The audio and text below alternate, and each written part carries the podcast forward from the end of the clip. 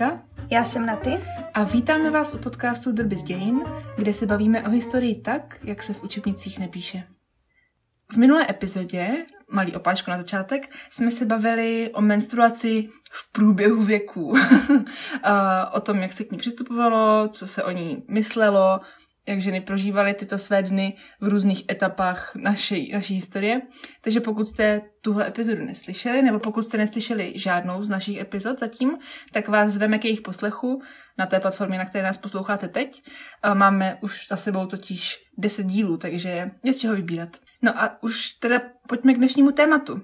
Jak jste poznali z nadpisu, kterým je zatím v tuhle chvíli přesně nevím, jaký bude, ale předpokládám, že to bude nějaký catchy nadpis. Budeme se věnovat manželům Gottwaldových. Ústřední postava naší historie plus jeho partnerka. Tak asi bych to nazvala. Přesně tak. My víme, že v souvislosti s prezidentskými volbami, které budou v lednu příštího roku, je o prezidentech jak současném, tak i minulých spousta článků a předpokládáme, že i podcastů. My ale doufáme, že se dneska, jako v našich ostatních epizodách, dozvíte něco zajímavého. Nebudeme vám tu vykládat jejich roky života, rok po roce, čím se stali, kdy byli, co dělali, ale my jsme zase se pokusili vybrat ty základní informace, které možná o nich přece jenom nevíte a které se třeba dozvíte poprvé u nás. Nebo v to aspoň doufáme, že vám přineseme aspoň něco nového, jako se snažíme po každé ostatně. A pokud ne, tak doufáme, že třeba některé informace aspoň doplníme, nějaké zajímavé detaily, nebo tak. Možná na začátek, předtím než začneme historickým kontextem, naší oblíbenou rubrikou, tak se jenom zasadíme do nějakého času, ať všichni víme, na které stránce naší historie jsme. Klement Gottwald se narodil v roce 1896 a zemřel v roce 1953, takže jeho hlavní působení můžeme zařadit do první poloviny 20. století. A jak už Tereska říkala, tak Klement Gottwald byl československý komunistický prezident, konkrétně v letech 1948 až 1953 a většina z nás si ho nejspíš spojí s komunistickým převratem v únoru roku 1948 a s některými jeho zajímavými projevy, se kterými vystupoval na veřejnosti. Teďka teda odskočme trošku od té naší kotlinky a podívejme se prvně, co na tom začátku 20. století probíhalo jinde ve světě. Řekla jsi to moc hezky, protože si myslím, že většinou začínáme tou Evropou nebo něčím, co je nám tak blízký. Tak dneska bychom mohli začít třeba Afrikou. Od počátku 20. století probíhala v Africe dekolonizace. Státečky v Africe získávaly nezávislost na svých kolonizátorech, kterými byly kromě Británie a Francie, kteří se angažovali nejvíc. V Africe tak to byla například Belgie, Německo, Itálie, Španělsko nebo Portugalsko. První stát, který získal částečnou nezávislost, byla Jihoafrická unie v roce 1910. Jihoafrická unie byla předtím britská a ona vlastně v tom roce 1910 nezískala úplnou nezávislost, byla do roku 1961 ještě stále britským dominiem. To znamená, že jako byla relativně nezávislá, ale některé oblasti její politiky se stále orientovaly nebo byly stále řízeny těmi Brity. Například zahraniční politika byla stále pevně v rukou Britů a platilo zde na těchto územích britské právo. Druhou zemí, která je pro nás, myslím si, že hodně známá, tak bylo Egyptské království, které v roce 1922 získalo nezávislost také na Britech. A úplnou už tentokrát. Ano. Další státečky si už asi nebudeme vyjmenovávat, to si myslím, že pro naši epizodu dnešní není podstatné, ale přesuneme se teďka o něco víc na východ, přesuneme se do Číny, kde vlastně od roku 1912 do roku 1949 existovala Čínská republika, demokratická, s prezidentem Čang Kajškem. O tom už jste určitě taky slyšeli a věřím, že by mohl být někdy námětem pro nějakou naši epizodu. Ale zkrátka, Čínská republika s demokratickým prezidentem Čang Kajškem. Ohraničení roku 1949 říkám, protože v důsledku čínské občanské války ztratila Čínská republika kontrolu nad pevninskou Čínou a přesídlila na ostrov Tajvan, kde vlastně existence Čínské republiky pokračuje dodnes a víme, že dodnes je vlastně Tajvan docela ožehavým tématem. A teď ještě v souvislosti s tím Ruskem. To jo, no, teďka vlastně se začátkem ukrajinské války, teda rusko-ukrajinské války, vydali Rusové nějaký papír nebo nějaký seznam svých nepřátel a vlastně na něm uvedli ne Čínu, logicky, protože to jsou jejich kámoši, ale Tajvan, čímž vlastně jako uznali to, že Čína nerovná se pevninská Čína plus Tajvan, ale že Tajvan je zvlášť.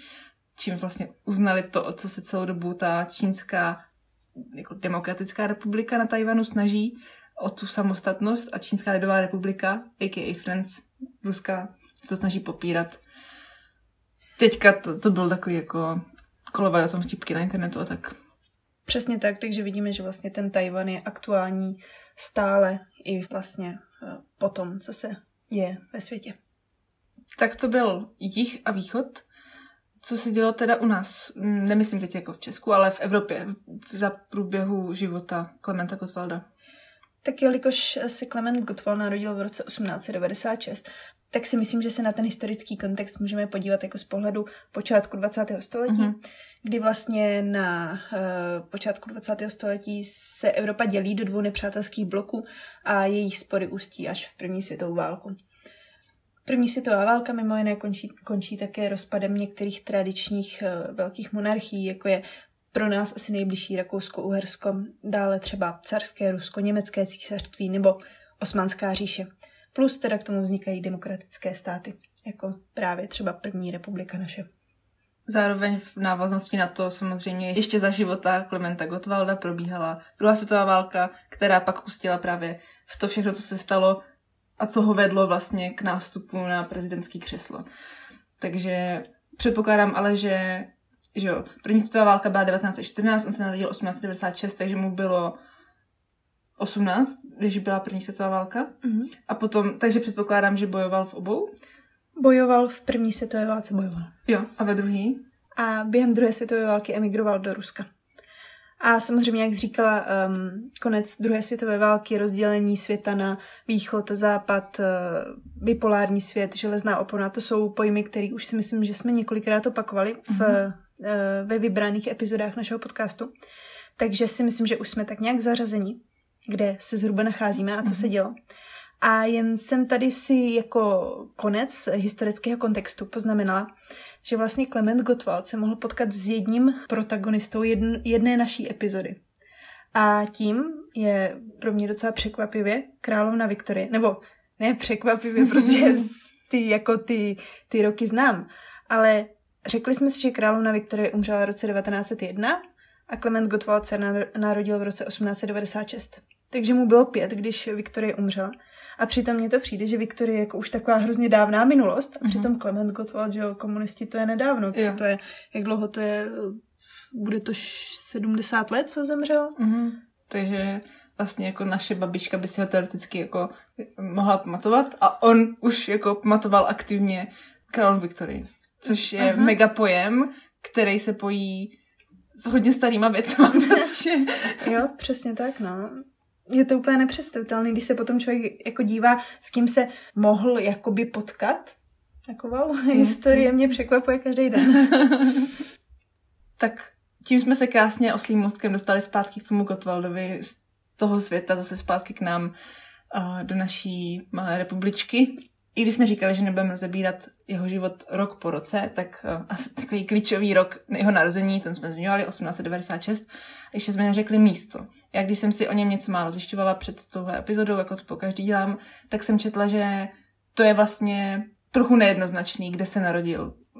Máš k tomu něco víc? Proč vlastně jsou kolem toho nějaké otazníky? Tak jako místo jeho narození jsou považována vesnice Herotice na Vyškovsku, ale problém nastal v té chvíli, kdy se došlo při zkoumání matrik k tomu, že na matrici je zapsán ve vedlejší vesnici. Uh-huh. Takže tam byl trošku spor o to, jestli se narodil v téhle vesnici nebo v téhle, ale obě jsou od sebe relativně nedaleko vzdálené. Je to na Vyškovsku, takže si můžeme říct, že pochází z Vyškovska, z jedné z těch vesnic. No a z jakých rodinných poměrů vlastně pocházel? Klement Gottwald neměl příliš šťastné dětství, jelikož se narodil do velmi chudé rodiny.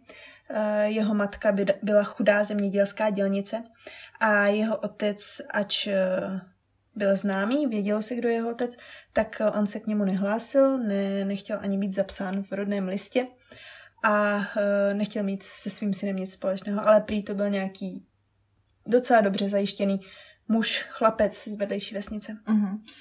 Takže ta maminka byla na toho malého kloučka sama. Říkala, že teda nebyla příliš jako finančně zabezpečená, neměla žádnou vysokou pozici. Tak jak probíhalo jeho dětství?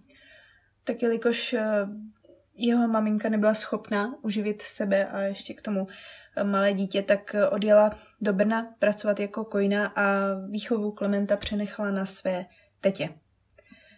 I přesto, že vlastně měl takovýhle složitější dětství, tak je psáno, že byl premiantem. On totiž ze začátku studoval na české škole, potom se přesunul do Vídně k jiným příbuzným zase, ale víme, že i na vídeňské škole měl ve většině samé jedničky nebo dvojky, takže to byl jako poměrně dobrý student na to, odkud pocházel. Mě možná napadá jenom k té kojné, jo? To je vlastně taková otázka, kterou jsem si vždycky říkala, když tohle povolání někde jako vzejde. To musela být jako... Mě fascinuje, jak vlastně teda ta maminka odebrala to svoje mlíko svýmu dítěti. Za prvé teda, čím se před 120 lety živilo malý dítě, který nekojila jeho máma, co mu dávali na pití, mě zajímá celkem, ale věřím, že tomu se třeba někdy můžeme věnovat jindy v nějaké epizodě, protože to bude asi na další povídání. Další otázka, co mě k tomu napadá, je, to je jako strašně časově omezená profese. A vlastně v tom vidím jako, nemůžu se obránit paralela s krávou, která prostě jako je v dnešním průmyslu oplodňována stále znova a znova a znova, aby vlastně neustále produkovala to mlíko, který jakože je taky mateřský vlastně, tak jako to kojní taky pořád by jako chtěli být těhotný, aby mohli dál pracovat jako kojní, nebo jako přijde mi ten mechanismus toho fungování vlastně strašně zvláštní. Na druhou stranu rozumím tomu, že prostě bohatá smetánka naší historie byla tak strašně bohatá, že prostě asi jim bylo jako špinavo kojit vlastní dítě, nebo nevím. Ale celý mi to přijde takový hrozně divný. Jako určitě je to super námět na epizodu, která se bude věnovat zvláštním profesím v minulosti. Uzavřeme to tím, že jeho matka šla dělat kojnou. Mm-hmm. Na to, že byl vojákem rakousko-uherské armády, už jsme taky narazili. On vlastně po tom, co dostudoval ty základní školy povinné, tak byl vlastně, se učil na truhláře, chvíli pracoval v truhlářské dílně, ale potom začala první světová válka. On byl vojákem rakousko-uherské armády a předpokládá se, že se i účastnil bitvy u Zborova, což je takové zajímavé, protože pokud by se jí účastnil v červenci roku 1917, tak by bojoval proti budoucímu prezidentu Ludvíku Svobodovi. Takže je zajímavé, že vlastně první komunistický prezident stál v první světové válce proti dalšímu komunistickému prezidentovi, který vlastně přišel několik let po něm. Mm-hmm. No ale taky teďka navážu na to, že jsem si něco málo zjišťovala. Já jsem četla, že to jako není úplně jistý právě, ne? Že jsou nějaký dohady, že je mohl být někde jinde, snad ve Vídni, nebo... Takže je to jako domněnka spíš než fakt. Mm-hmm. Jo, jsou záznamy o tom, že je možné, že v době té bitvy ležel v nemocnici ve Vídni, ale ani jedna, ani druhá teorie není jako podložená tak, aby jsme mohli říct, že tak to bylo. Mm-hmm. A nebo mezi tím možná měl být v bitvě u Zborova, místo toho prchnul někam do nějakého nevěstnice. Přesně tak. Já si myslím, že na to ještě narazíme. No a v té rakousko-uherské armádě byl jako celou dobu té války? V roce 1918 dezertoval z rakousko-uherské armády a pak se do vyhlášení republiky skrýval.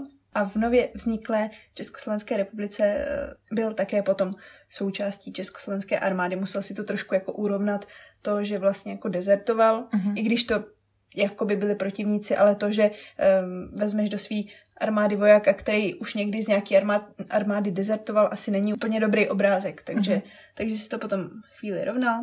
A po válce vlastně chvíli ještě pracoval v té truhlářské dílně, jelikož se vyučil tím truhlářem. A v roce 1921 se stává zakládajícím členem Komunistické strany Československa a od té chvíle se začíná rozjíždět ta jeho komunistická politická kariéra, kdy se vlastně 1929 stává generálním tajemníkem strany. Aby jsme neopomněli jeho manželku Martu Gottwaldovou, tak se na ní teďka taky trochu podíváme. Stejně jako Klement byla vlastně nechtěným nemanželským dítětem vdovy a nejmenovala se Marta, ale jmenovala se Marie. A k tomu, jak přišla ke svému novému jménu, se ještě dostaneme. Ale ona vlastně pocházela také z chudých poměrů, chtěla se vyučit češnicí, to se jí nepovedlo a potom se živila jako služebná a o jejím mládí toho příliš mnoho nevíme. A s Klementem se nejspíš seznámili na nějaké tancovačce, i přestože vlastně Klement je psáno. Historici říkají, že Klement na ty dívky příliš mnoho nebyl, že se rád věnoval literatuře a čtení a psaní a vzdělávání se. Tak prý Marie se mu zalíbila a bylo to asi hodně velké zalíbení, protože několik měsíců po jejich prvním setkání se jim narodila dcera Marta. No pozor, minimálně 9. Já si myslím, že to bylo tak nějak zhruba asi po 10-11 měsících, takže asi v sobě našli velké zalíbení. Klement se nechtěl ženit v tu chvíli, kdy se mu narodila dcera. Možná trošku jako komplex svého vlastního otce, ne? Jakože... No, možná chtěl být takový jako na volný noze. Mm-hmm. No ale oproti svému otci to otcovství nepopíral a snažil se tu svou dceru zajistit. A tak dobře, aspoň něco. Jo, ale i přesto se jako Marie o dceru musela starat sama, jelikož Klement vlastně byl na počátku své politické kariéry a on vlastně se snažil vytvořit si tam nějaký to jméno, nějakou tu pozici, tak cestoval po České republice. Tenhle vztah s Marií, pozdější Gottwaldovou, měl ale úspěšný konec, nebo úspěšný začátek vůbec, protože neměl zatím žádný začátek, ale měl nakonec úspěšný začátek, jelikož v roce 1924 se k sobě vrátili a v roce 1928 se vzali. Asi Kléma dospěl a už jako teda byl možná připravený na to manželství, takže si ji vzal. 28, takže tomu bylo 32 let. Mm-hmm. Yeah. A právě v tuhle chvíli dochází k té změně jména. To je taková zajímavá historka. Klement s Marií prý byli ve vydavatelství Rudého práva v tehdejší Královské ulici a všichni vlastně oslovovali Marto, že prý podle jména její dcery, jelikož jejich dcera se jmenovala Marta. A také prý kvůli tomu, že tam bylo už spoustu Marií v tom vydavatelství, tak aby tady tu paní jako Gottwaldovou odlišili, tak ji začali říkat Marto a od té doby se tak jako uchytilo, že máme teda Martu Gottwaldovou. Uh-huh. A nechala se potom nějak někdy oficiálně přejmenovat? Nebo to jako bylo její jako, když to řeknu ve velkých úzovkách, pseudonym umělecký nebo nějak jako spojený s tou funkcí manželka někoho důležitýho, ale třeba v osobním životě si nechávala říkat Marie pořád, nebo nevíš, jak to bylo? To nevím, jak to bylo, ale jelikož je všude psaná jako Marta Gottwaldová, tak předpokládám, že to potom měla i ve svých dokumentech. Ale to, jaké byly její preference na jméno, to nevím. No a ty jsi říkala, že teda pocházela taky z chudých poměrů, taky to byla dcera nějaké matky samoživitelky, když to řeknu dnešním terminologií. Jak to měla s tou školou? Protože říkala, že Kléma byl chytrý a úspěšný ve škole, tak ona taky? Ona už tolik úspěšná ve škole nebyla. Prý ani žádnou velkou inteligencí neoplývala, byla to taková jako obyčejná dívka z vesnice. Nechci říct, že dívky z vesnice jsou hloupé, jo? Já sama jsem z vesnice.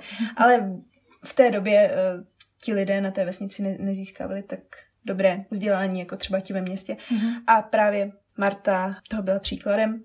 A třeba oproti tomu, jak Klement byl velkým čtenářem knih, tak ona knihy nečetla. Místo toho prý velice ráda hrála mariáž a hrála ho prý často a hlučně. A hlučná byla prý i při různých společenských událostech, při státních večeřích a při důležitých večeřích. A kromě toho, že jako jí bylo všude slyšet a všude vidět, tak také měla ráda alkohol a v té chvíli, kdy se vlastně stala první dámou, tak se oddávala alkoholu na hradě a služebnictvu hlasitě vyprávěla sprosté vtipy a měla ráda humor, který ale nebyl zaměřený proti ní samotné. Mm-hmm. Ráda si dělala z lidí srandu, byla taková hlučná. Já nevím, já si ji představuji, jak takovou tu hujerovou, jako přijde a teď to tam všechno obrátí na ruby. Tak byla taková jako od rány, bych asi řekla. Ale jak jsem říkala, tak měla ráda vtipy jen proti ostatním lidem. Když někdo začal vtipkovat na její adresu, tak se jí to už příliš mnoho nelíbilo a dokázala být jako hodně pomstychtivá. No a když její manžel byl tak úspěšný komunistický hodnostář, tak co ona měla z komunisty společného? Byla ve straně, neměla nějakou funkci, nebo byla jenom jako pozlátko na ruce toho důležitého Klementa? Tak ona plnila čistě jen tu pozici té manželky a té možná trošku posluhovačky a hospodyně, jelikož do komunistické strany nikdy v životě nevstoupila. A i Klement to vždy komentoval slovy, že takhle je to snad lepší, protože on jako nepotřeboval nějakou komunistickou společnici, ale prostě tu hospodyňku v té domácnosti. To někoho, kdo mu udělal zázemí. Možná proto potom změnil názor a nakonec si ji vzal, že prostě si řekl, že to už jsem jednou měl, tak jako teďka potřebuji někdo, aby se staral o moje běžné záležitosti, abych se mohl věnovat něčemu jinému. Ale ona prý byla taková, jako že když on něco potřeboval někam doručit, něco podepsat, něco skrýt, něco propašovat, tak ona přiběhla a provedla. Takže to byla jako oddaná manželka. Myslím si, že to bylo něco, co on si přesně jako přál, aby splňovala jeho manželka. Potom, kdy byl vlastně Klement Gottwald zvolen jako československý prezident, tak ona, jak jsme říkali, se stala první dámou a jak to tak bývá, tak tyto dámy doprovází své muže na veškeré společenské akce. A ona prý se snažila dostat na jakousi úroveň noblesy a krásy své předchůdkyně Hany Benešové, což byla ale úplně jiná žena, vzdělaná, chytrá, krásná. A jak už jsme si představili Martu Gottwaldovou, tak to byla taková ta ženská, co vypráví ty sprostý vtipy a všemu se směje. Takže slávy Hany Benešové nikdy nedosáhla, i když se o to hodně snažila. Kromě toho si třeba taky najala módní návrhářku Hany Benešové a řekla jí, ať jí vyrábí úplně stejné šaty jako Haně Benešové, jen teda o pár čísel větší, protože v tom pozdějším věku už byla taková jako korpulentní, no. Aha, to jsem nevěděla, že jako přímo konkrétně tu stejnou paní si najala. Wow, to je, ježišmane, tak to jako, to mi trochu ilustruje tu jako, nechci být teďka jako hnusná, ale jako míru její inteligence, když je tak bezhlavě jako přejímala, že mi fakt přijde tak jako taková jako jednodušší, když to řeknu nadneseně, no. Že... Jako přesně tak to bylo. Ale na její obranu musím říct, že ona vlastně tím, jak vyrostla v těch chudých poměrech, tak sama věděla, jaké to je být chudá. Jasně. A vlastně, když byla za druhé světové války se svým manželem v tom Rusku, tak vlastně tam často docházela do obchodů, které byly určené jen pro vysoké hodnostáře politické. Tam nakupovala drahé zboží a toto zboží potom rozdávala chudým a těm, co to potřebovali.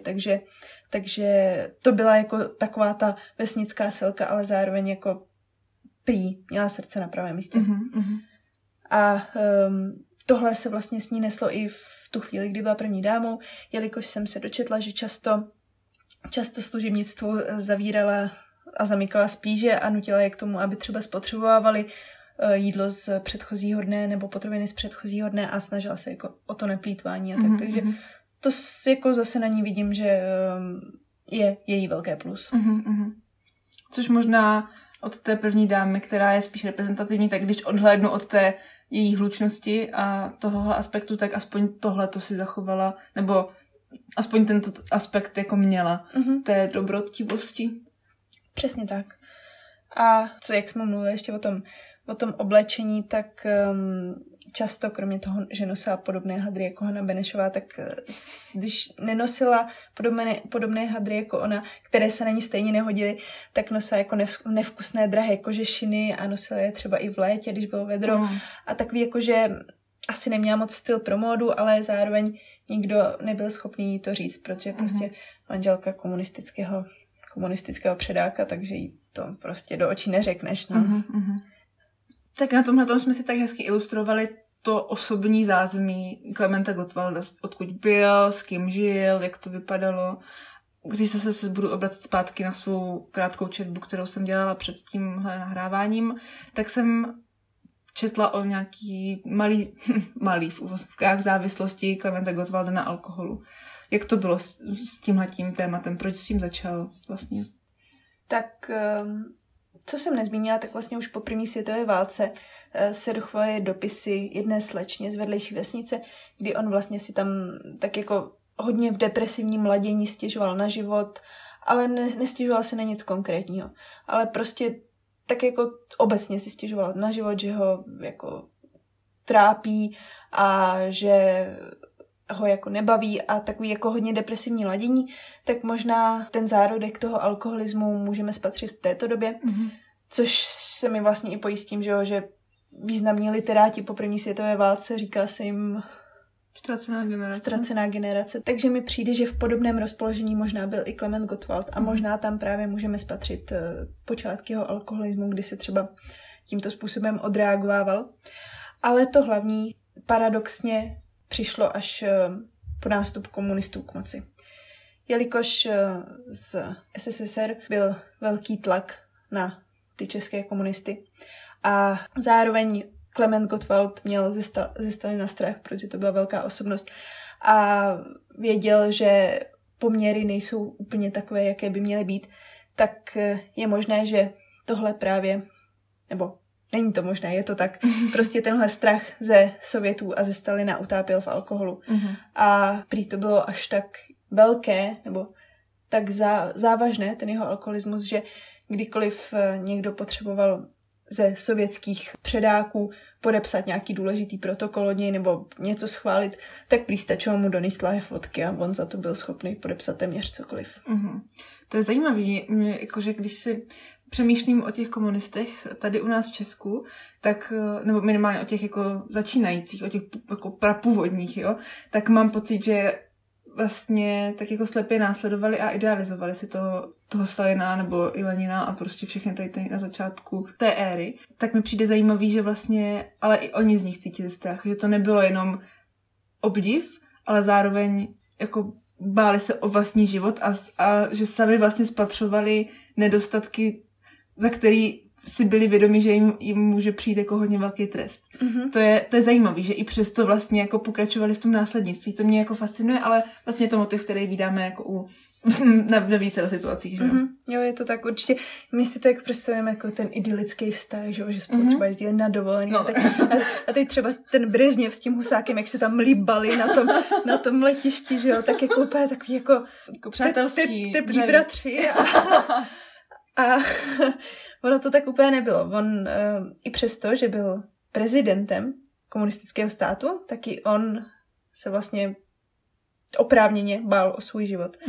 A těch důvodů, proč tomu tak bylo vlastně několik, jelikož Stalin Gottwaldovi vyčítal, že politické poměry v československé armádě a vlastně v celém státě jsou takový nejistý a že bojeschopnost ozbrojených sil je nízká. Dále pochyboval o spolehlivosti některých komunistických předáků, že ho známe třeba proces s Rudolfem Slánským. Kromě toho Československo bylo také jediná země, kromě teda Bulharska, kde nebyly umístěny sovětské jednotky.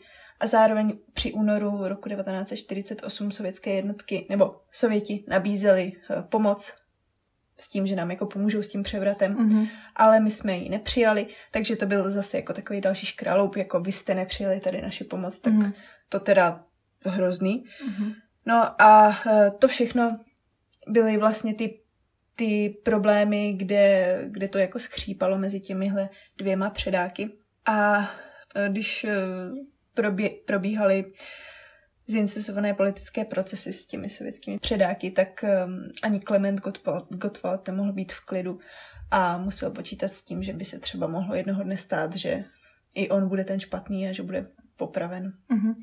Ostatně to teď vidíme jako i v současném Rusku, že když budeme pokračovat do současnosti, tak stále vlastně ani ti nejvyšší z nejvyšších, pokud nejsou úplně nejvyšším Putinem, tak si nemůžou být nikdy s tískou pozicí a jako tyhle ty režimy a procesy vlastně fungují na základě strachu, že prostě že něco děláš poprvé a pak už to vlastně jako opakuješ a pokračuješ, protože máš strach, že už prostě si neudržíš to, kde jsi byl a máš strach o holý život. Přesně, jo. Je to tak na východě v tom Rusku kor, že jo, to je tak doteď, no. Ve 21. století. Ano. Fascinující na tom je, že jako vlastně odkud to začít rozmotávat, jo? Že je to jako mega složitá situace a zároveň se divím a vlastně i nedivím, že to dosáhlo takových rozměrů v naší historii. Víš, že vlastně všichni museli přistoupit na tu hru strachu. Že vlastně kdyby tam byl jenom ten, kdo straší a třeba jeden, dva lidi, kdo jsou strašení a zbytek by řekl, no tak jako takhle na mě ne, tak se nic nestane. Mm-hmm. Ale jak to je důležití lidi, důležitý stát pro nás, protože to byli osvoboditelé a vzor a všechno prostě tak že to vlastně chtělo jako celý jako specifický nastavení společnosti, která byla založena na strachu, ale vlastně do dneška jako je. Já si myslím, že jako většina rozhodnutí, které se dějou, jsou prostě založený na strachu a ten jenom se mění z čeho je ten strach. Ze Stalina, někdy je strach z církve, někdy je strach z pobouřené společnosti, nebo jo, jako furt je tam jenom ten samý strach a to se tak v tom motáme, ale trochu se to posouvá, mám pocit. Přesně tak, no. Já si myslím, že zrovna na příkladu toho Ruska, když si třeba vzpomeneme na Chruščova, který kritizoval kult Stalina, tak trošku snížil tím ty jeho činy, nebo ne, že snížil ty jeho činy, ale snížil ten kult Stalinův, ale bylo to až po smrti jeho, že jo. A co on jako i po smrti s těma lidma prostě manipuloval, což je jako šílený, no. Celoživotní nebo položivotní alkoholismus asi nemohl úplně mít dobrý vliv na to Gottwaldovo zdraví, korné v takhle extenzivní míře. Jak to teda pokračovalo s ním tady v tomhle kontextu, jeho zdraví? Tak on kromě toho, že si tím alkoholem vlastně uhnal poškození jater, tak bylo v roce 1945 mu zjištěno závažné onemocnění. Díky nějakým testům, které byly prováděny v Rusku, tak mu byl zjištěn syfilis. A lékaři mu vlastně doporučovali braní antibiotik, ale on tohle zásadně odmítal a bránil se léčení tohoto onemocnění. To, jak k tomu onemocnění přišel, je taky docela nejasné. Jsou názory, že to chytil od své manželky, ale prý pravděpodobnější je, že za první světové války, za mladického nerozvážného života přišel do kontaktu s prostitutkami, které na tom nebyly asi takhle úplně nejlíp zdravotně. Takže to je syfilis, to je poškození jater. V této chvíli, kdy mu byl zjištěn syfilis, tak do té doby už prodělal také 2 infarkty. Plus k té syfilidě se váže onemocnění, kterému nakonec bylo osudným, a to je výduť srdeční aorty, které vlastně je způsobeno tou syfilidou, pokud jsem to správně pochopila. A takhle bych asi jako uzavřela ten výčet těch jeho nemocí. S jeho zdravím to šlo z kopce vlastně po smrti Stalina. Na jehož pohřeb musel samozřejmě jako vysoký komunistický předák dorazit. Lékaři mu doporučovali, kvůli tomu, že měl vlastně výduť té srdeční aorty, tak mu doporučovali, aby do Moskvy neletěl letadlem, ale aby jel vlakem, jelikož ta změna toho tlaku, já jako nejsem doktor, jo, ale změna tlaku v tom letadle a zároveň výduť srdeční aorty mi jako i jako lajkovi mi k sobě nejde úplně. Takže mu doporučovali, ať jede vlakem. On to ignoroval a letěl letadlem. Na tom Stalinově pohřbu tak je psáno, že on a všichni ostatní zde stáli 2 hodiny na Rudém náměstí. Zima, byl březen. Já jsem si zjišťovala, kolik je jako průměrně v Moskvě v březnu stupňů. A průměrná teplota v březnu je minus 2,2 stupňů. A oni zde vlastně stáli 2 hodiny a prý se říká, že on zde prochladl. Takže to bylo vlastně taková další věc, která mu asi úplně nepomohla na tom jeho zdraví. A lékaři v Moskvě mu doporučovali, ať zde zůstane na léčení, ať to prochladnutí vyléčí. On to zase samozřejmě odmítnul, tak mu řekli, ať zase nejede tím letadlem. On zase letěl letadlem. A nejspíš ta zpáteční cesta letadlem způsobila prasknutí té výdutě srdeční aorty. Podle dobových dokumentů je vidět, že on vlastně, když vystupoval z toho letadla, tak se tak jako kymácel, vypadal, že na tom není úplně jako dobře, ale on to přisuzoval tomu, že prostě nepohodlnost z létání. No ale samozřejmě jeho stav se zhoršil, jenže jak víme, tak komunisti mají tendenci všechno utajovat, takže byly všem utajovány i záznamy z těch jeho lékařských vyšetření a nikdo, kdo ho v té chvíli léčil, tak nevěděl, že má nějaký syfilis, že má nějakou výduť, že má poškozený játra. nikdo nic nevěděl, takže lékaři to přisuzovali tomu, že je prostě unavený. No jenomže stav se zhoršil a tak teda nakonec byly vytáhnuty jeho osobní složky lékařské, ale to už bylo pozdě, jelikož se zhoršil až tak, že 5 dní po pohřbu Stalina zemřel. No ale když teda nevěděli ti ošetřující lékaři, že má ten syfilis a tu výduť, tak proč mu doporučovali, ať nelítá?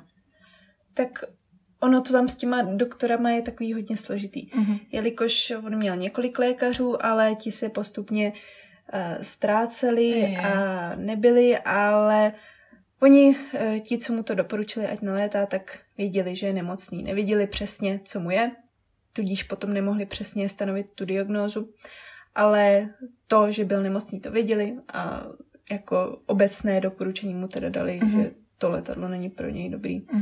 A možná, kdyby věděli, že má přímo tu výduť, tak jako by na něj apelovali ještě silněji, než to bylo, no. Takže on vlastně i tomu jako přispěl to, že on to věděl a říkal si, no, ale vy to nevíte, tak prostě jako to nějaký kecičky prostě. Často tedy čteme, že vlastně jeho účast na Stalinově pohřbu mu byla osudnou, tak by se vlastně dalo říct, že tomu je tak. A plus k tomu se přidala jeho neochota sdělovat svůj zdravotní stav a celkově tohle tajnůstkářství, kterým byla celá komunistická éra opletena. A taky trochu toho ega, jakože mě se to netýká, já to zvládnu a tak dále. Přesně tak, nezvládnu. A promiň, tady jsme teda jenom ještě neřekli datum. Ten pohřeb byl, myslím, 9. března 1953, že jo? A on umřel teda o 5 dní později, 14. března 1953. Přesně tak. Co po jeho smrti? Co s ním bylo dál? Tak samozřejmě se musel vypravit obrovský pohřeb, který ho museli všichni smutnit, všichni museli brečet, že jo, jak prostě přišli o velikána komunistických dějin. A tahle masovost zapříčinila to, že se předáci komunističtí rozhodli, že bude Klement Gottwald nabalzamován a že bude tímto uchováván pro další generace a pro lidi, kteří třeba neměli možnost dorazit na pohřeb, tak budou moct mu vzdát hold tímto způsobem. Takže od března roku 1953 probíhalo složité balzamování Gottwaldova těla. Měli ho pod palcem sovětští experti, kteří vlastně začali s tím balzamováním a později svěřili i to svoje know-how českým balzamovačům. A následně byl tedy nabalzamovaný Gottwald vystaven v mauzoleu na Vítkově ve skleněném sarkofágu. Kam se na něj mohla chodit veřejnost dívat. Přesně tak. A kromě toho, že tam byla teda tahle hlavní síň, kde byl Gottwald vystaven, tak jakoby v patře pod ním byla speciální místnost, kde byly všechny ty pomůcky na to balzamování a kdy vlastně ten sarkofág zajížděl dolů do té spodní místnosti a vlastně v ty dny, kdy nebyl vystaven Gottwald, tak byl uložen do chladícího boxu, aby vlastně vydržel nám tady co nejdýl. A tohle zázemí pro údržbu té mumie vlastně stálo spoustu peněz, spoustu práce a byli tam požadováni jen odborníci, aby prostě o to jeho tělo bylo co nejlépe postaráno. A i sebe menší závady v tom sarkofágu nebo v jeho okolí vyvolávaly obrovský poplachy a všechno bylo úzkostlivě dokumentováno. Třeba když do nedalekého kanálu byly vypuštěny fekálie, tak vlastně ti komunističtí předáci prostě jim vyhubovali, že co to tady vypouštíte, že by nám to tady mohlo rozložit pana Gottwalda.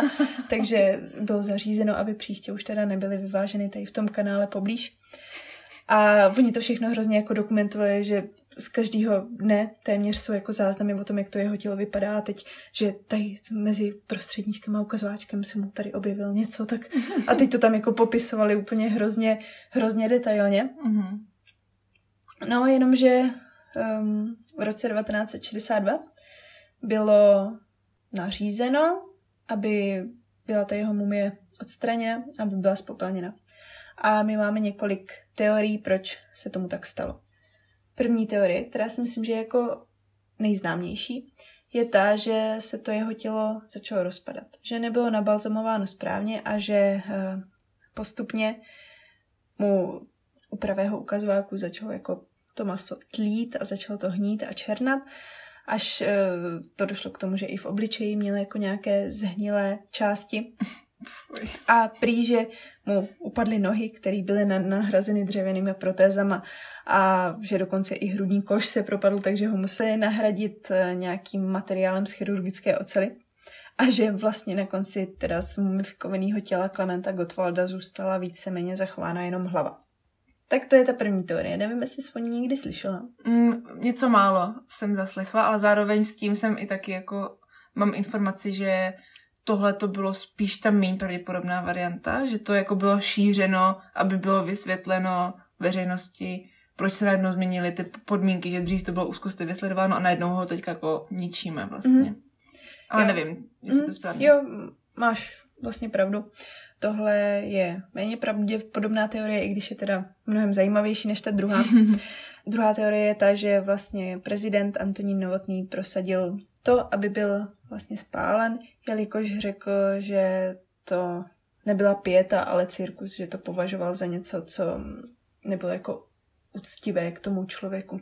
Taky předpokládám, že mít neustále v provozu takhle jako náročný zařízení, kde furt jde ten chladicí box, potřebuje to lidi, aby se o to starali, takhle úzkostlivě, takže asi jako víc lidí a tak dál, že to asi nemohlo být jako úplně jako další faktor, který prostě přispěl k tomu, že to mohli chtít jako stáhnout. No. Jo, bylo to ekonomicky velmi těžko udržitelné, takže to byl další důvod, protože to byly milionové náklady ročně. Mm-hmm. Tak proto byl vlastně spálen a byl uložen zpět na Vítkov do kamenného sarkofágu, už ta jeho urna s tím popelem. A tam vlastně zůstal až do roku 1990, kdy byla potom KSČ převezena na Olšanské hřbitovy a uložena do společného hrobu s ostatními členy komunistické strany. No a když se vrátím teda zpátky ještě k jeho smrti, já mám pocit, že jsem zaslechla i nějaký jako teorie o otrávení, což mám teda pocit, že jsou teorie asi při zemření jakýhokoliv hodnostáře, co má něco společného s Ruskem, což jako vlastně opodstatněně, ale tady mi to dává celkem smysl, že jako asi zemřel fakt kvůli tomu, jak se choval, jak žil a tak, ne? Mm-hmm. Existuje několik konspiračních teorií o jeho smrti, které jsou zajímavější než to, že mu praskla výduť srdeční aorty. A jedna z těch rozšířenějších byla ta, že byl Gottwald v Moskvě otráven a to prý kvůli tomu, že prý chtěl směřovat ten komunismus v Československé republice stejným směrem jako jugoslávský prezident Tito, který vlastně se vydal cestou nezávislosti na Moskvě. Byli tam komunisté, ale nezávislí na Moskvě. Mm-hmm. A prý Gottwald chtěl učinit něco podobného, tak proto byl otráven. A vlastně ono se to rozneslo kvůli tomu, že nebyla oznámena přesná příčina Gottwaldovy smrti. Takže se to začalo jako po Praze tak povídat. A prý tenhle drb vypustila sama Marta Gottwaldová, která byla po Klementově smrti zdrcená, protože on byl vlastně celý její život. A nikdy už se nedozvíme to, proč to udělala, co tím myslela, nebo jestli měla nějaké důkazy, nebo jestli to doopravdy tak bylo. Protože ona vlastně 7 měsíců po Klementovi zemřela. Ona za několik měsíců zhubla prý přes 50 kilo, ona měla rakovinu, takže nebyla na světě o moc dlouho než její manžel. Ale abych to tak jako uzavřela, podle pitvy, která byla učiněna, byl doopravdy příčinou smrti to prasknutí té výduti. Mm-hmm. Ale teď se zase můžeme bavit o tom, jestli to někdo z těch sovětských předáků nesfalšoval, jako ty pitevní. Nesfalšoval, jo. Protože jsem někde četla, že pitvu prováděli sovětští lékaři a čeští mohli pouze přihlížet. Takže člověk nikdy neví, viď? Dokud mu tam nevidíš úplně přímo pod ty ruce, tak těžko říct, no. Zajímavý, jak fakt mnoho těch smrtí je opředeno takovým tajemstvím. Ostatně, jak jsi říkala, prostě celý ten režim byl hodně tajnůstkářský. Jo, a hodně zatajování, popírání a tak. Ale Gottwald tomu jenom sám přispíval, takže vlastně Trochu se to může sám. No, to hodně si za to může sám. Ano. Pokud samozřejmě to nic z toho nemůže být pravda, všichni nás tady krmijou, jo, ale to bychom mohli takhle pochybovat úplně o všem v historii a to bychom neměli žádnou pořádnou historii. Ale o tom vlastně možná to i trochu je, že jo, protože nám občas chodí nějaký názory, nějaký připomínky, třeba k tomu, co tady říkáme, nebo co píšeme na Instagramu a my na to většinou odpovídáme, že nebo většinou se to týká věcí, které nejsou úplně jako jednoznačně prokázané a tím pádem na to jako naše odpověď je jako no, tak jako možná to tak opravdu bylo, protože vlastně konec konců prostě my máme jenom ty důkazy, které jsou něký, které byly přes někoho přefiltrovaný, ten člověk to napsal vlastní rukou a tím pádem to jako není, pokud třeba neděláme na mumii, která je jasně rozpoznatelná, třeba Gottwalda, protože mám jeho fotky, test DNA, tak ne, jakoby to je třeba, zrovna bych řekla, jako neprůstřelný důkaz, kdyby se jako prokazovalo octoství nebo něco, kdyby to nebylo známý. Ale to, že jako někde někdo prostě napsal něco. Nebo něco jako viděl, nebo jo, tak prostě vždycky tam je kousek pochybností. A čím dál jdeme od přítomnosti dozadu, tak tím víc těch pochybností tam prostě je. Takže vlastně možná to je naše taková jako výzva nebo apel na to, abychom všichni brali historii prostě s kapkou rozumu a i my to tady často zmiňujeme v tom podcastu, že vlastně ve finále je to o tom, jaký obrázek si na to uděláte vy. Můžete mít, čím víc informací máte, tím jako líp se dělá ten obrázek, ale nikdo vám neřekne na 100% takhle přesně tato věc se stala, nebo u většiny z těch věcí. Přesně tak. Já jsem tady ještě zmínila náš Instagram, takže aby jsme měli naši epizodu naprosto kompletní, tak samozřejmě nesmí chybět ani pozvánka na něj. Jsme tam jako Drby z dějin a každý týden tam najdete jednak nějaký obsah na storíčkách a taky, což je asi jako nejklíčovější funkce našeho Instagramu, tam každou neděli sdílíme takové odhalení tématu další epizody a každou středu, tedy den po tom, co vydáváme epizodu, tam sdílíme doplňkový obrazový materiál, kam Natálka postuje obrázky, které se nějak vztahují k tématu dané epizody, abyste to měli i s vizuálem trochu. A tím bychom asi uzavřeli tuhle epizodu, protože z našeho běžného programu nezbývá nic jiného než rozloučení. Přesně tak. Takže se těšíme příští týden a ahoj! Ahoj!